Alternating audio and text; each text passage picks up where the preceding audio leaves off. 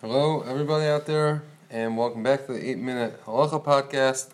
In this episode, I would like to discuss a fundamental point when it comes to Shatnez, which is what kind of combination between, between wool and linen will make an item into Shatnez. In order to properly understand this question, we need some background on the textile making process, and there are many different steps and processes when it comes to making a garment, but three of the basic steps are combing the raw material, spinning the comb material into threads, and then weaving or sewing the threads into a garment or other cloth item. An additional step, which is more common with yarn but much less common with typical thread, is to twist separate threads into a reinforced twine and make that into like a yarn or, or twine. So again, you have combing, spinning into threads, weaving, and sometimes twining. When the Torah prohibits wearing shatnez, it uses that exact word to define the prohibition, shatnez. So, what does shatnez mean? The Gemara explains that the word shatnez is a blend of three Hebrew words, which are shua, tavi, and nuz. Again, that shatnez for shua, tavi, and nuz. Yerishonim explain that shua means to comb, tavi means to spin, which refers to the process of combing the fibers before using them and spinning the loose fibers into thread, like we mentioned earlier. The Rishonim disagree about what nuz means, and Rashi explains that nuz means to weave. Rabbi Tam explains that nuz means to twist two threads together into twine, like we mentioned earlier. So again, the word shatnez is referring to the to- combing and spinning process, as well as the weaving process, according to Rashi, and the twining process, according to Rabbi Tam.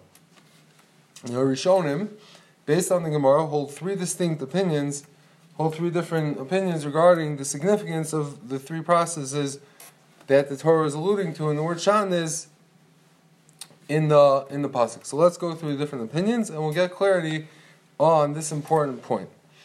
Rashi holds that the blend of the three kinds of fabric processes teaches us that, um, that on a Torah level, an item will not be shatnez unless the wool and linen are mixed together throughout all three of these processes, which means that according to Rashi, unless the wool and the linen were first combed together, then they were spun together into strings, and then those strings were woven into a fabric, the garment is not prohibited on a Torah level.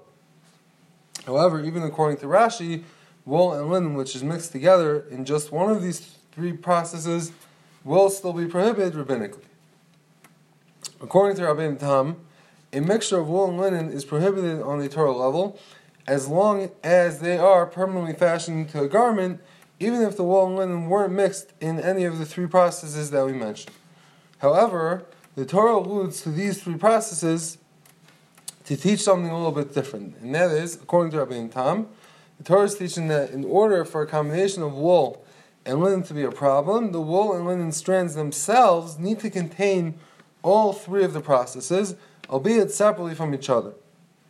Additionally, keep in mind that according to Rabbi Tam, the third process alluded to is twining two threads together, not weaving. So again, according to Rabbi Tam, the wool and linen don't need to be mixed together in each of the three processes of make, making the fabric, but the wool needs to be wool, which was combed, spun, and twined, and the linen needs to be linen, which was combed, spun, and twined, and take that wool and that linen and attach them together you will get Torah level shatnez.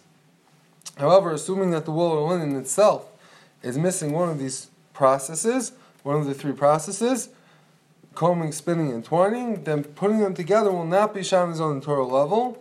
However, it would still be prohibited rabbinically.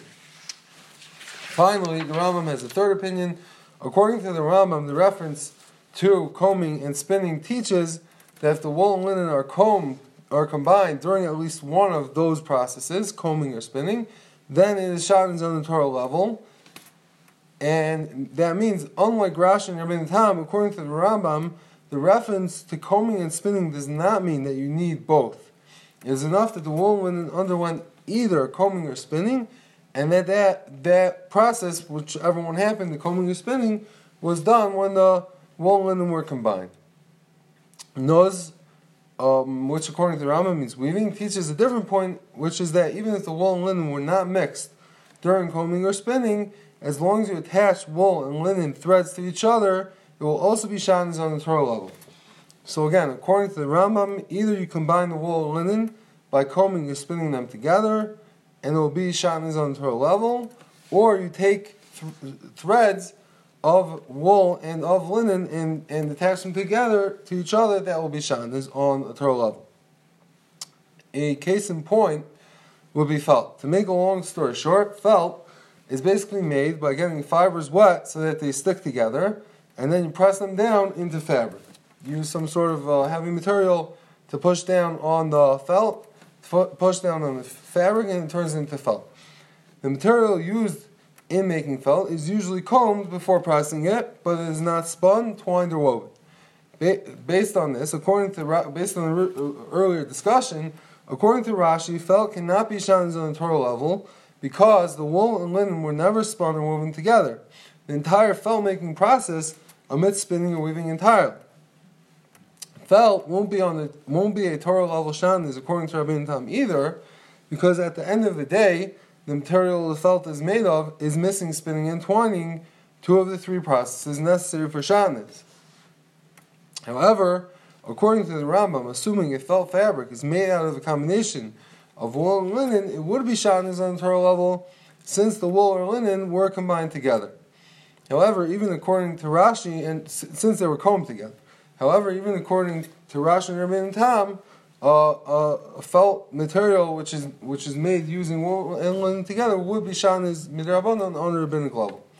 Practically, the Shulchan Aruch rules like the Rambam, and he considers shatnez and felt to be a Torah level shatnez, and the Ramah and the Shach paskin leniently, following the other opinions in the Rishonim that shatnez and felt will only be rabbinic. Two examples where this discussion would make a big difference would be a felt hat, which if it would contain and linen would basically depend on this machlogas. That even assuming that the, the felt hat has wool linen, it would only be rabbinic according to Rashi and Rabbi Tam, but according to the Rambam, it will be shatnez on the Torah level. And the second case where this discussion is relevant is to men's jackets or suits, which will sometimes be they'll be made out of wool, and sometimes will contain a reinforcing pad made out of felt, which is uh, um, a, a, felt made out of linen, and according to the Rambam, that could be shatnez on the Torah level. According to other Rishonim, it could not be shatnez on the Torah level, and it would only be rabbinic. And this can sometimes make a difference to those examples, either how problematic it would be if you know that there's felt shatnez in it, or whether you have to check it in the first place, assuming that even if there was shatnez, since it's only felt, it would only be rabbinic or it would be Torah, depending on which opinion you go with. Thank you for joining and have a wonderful day.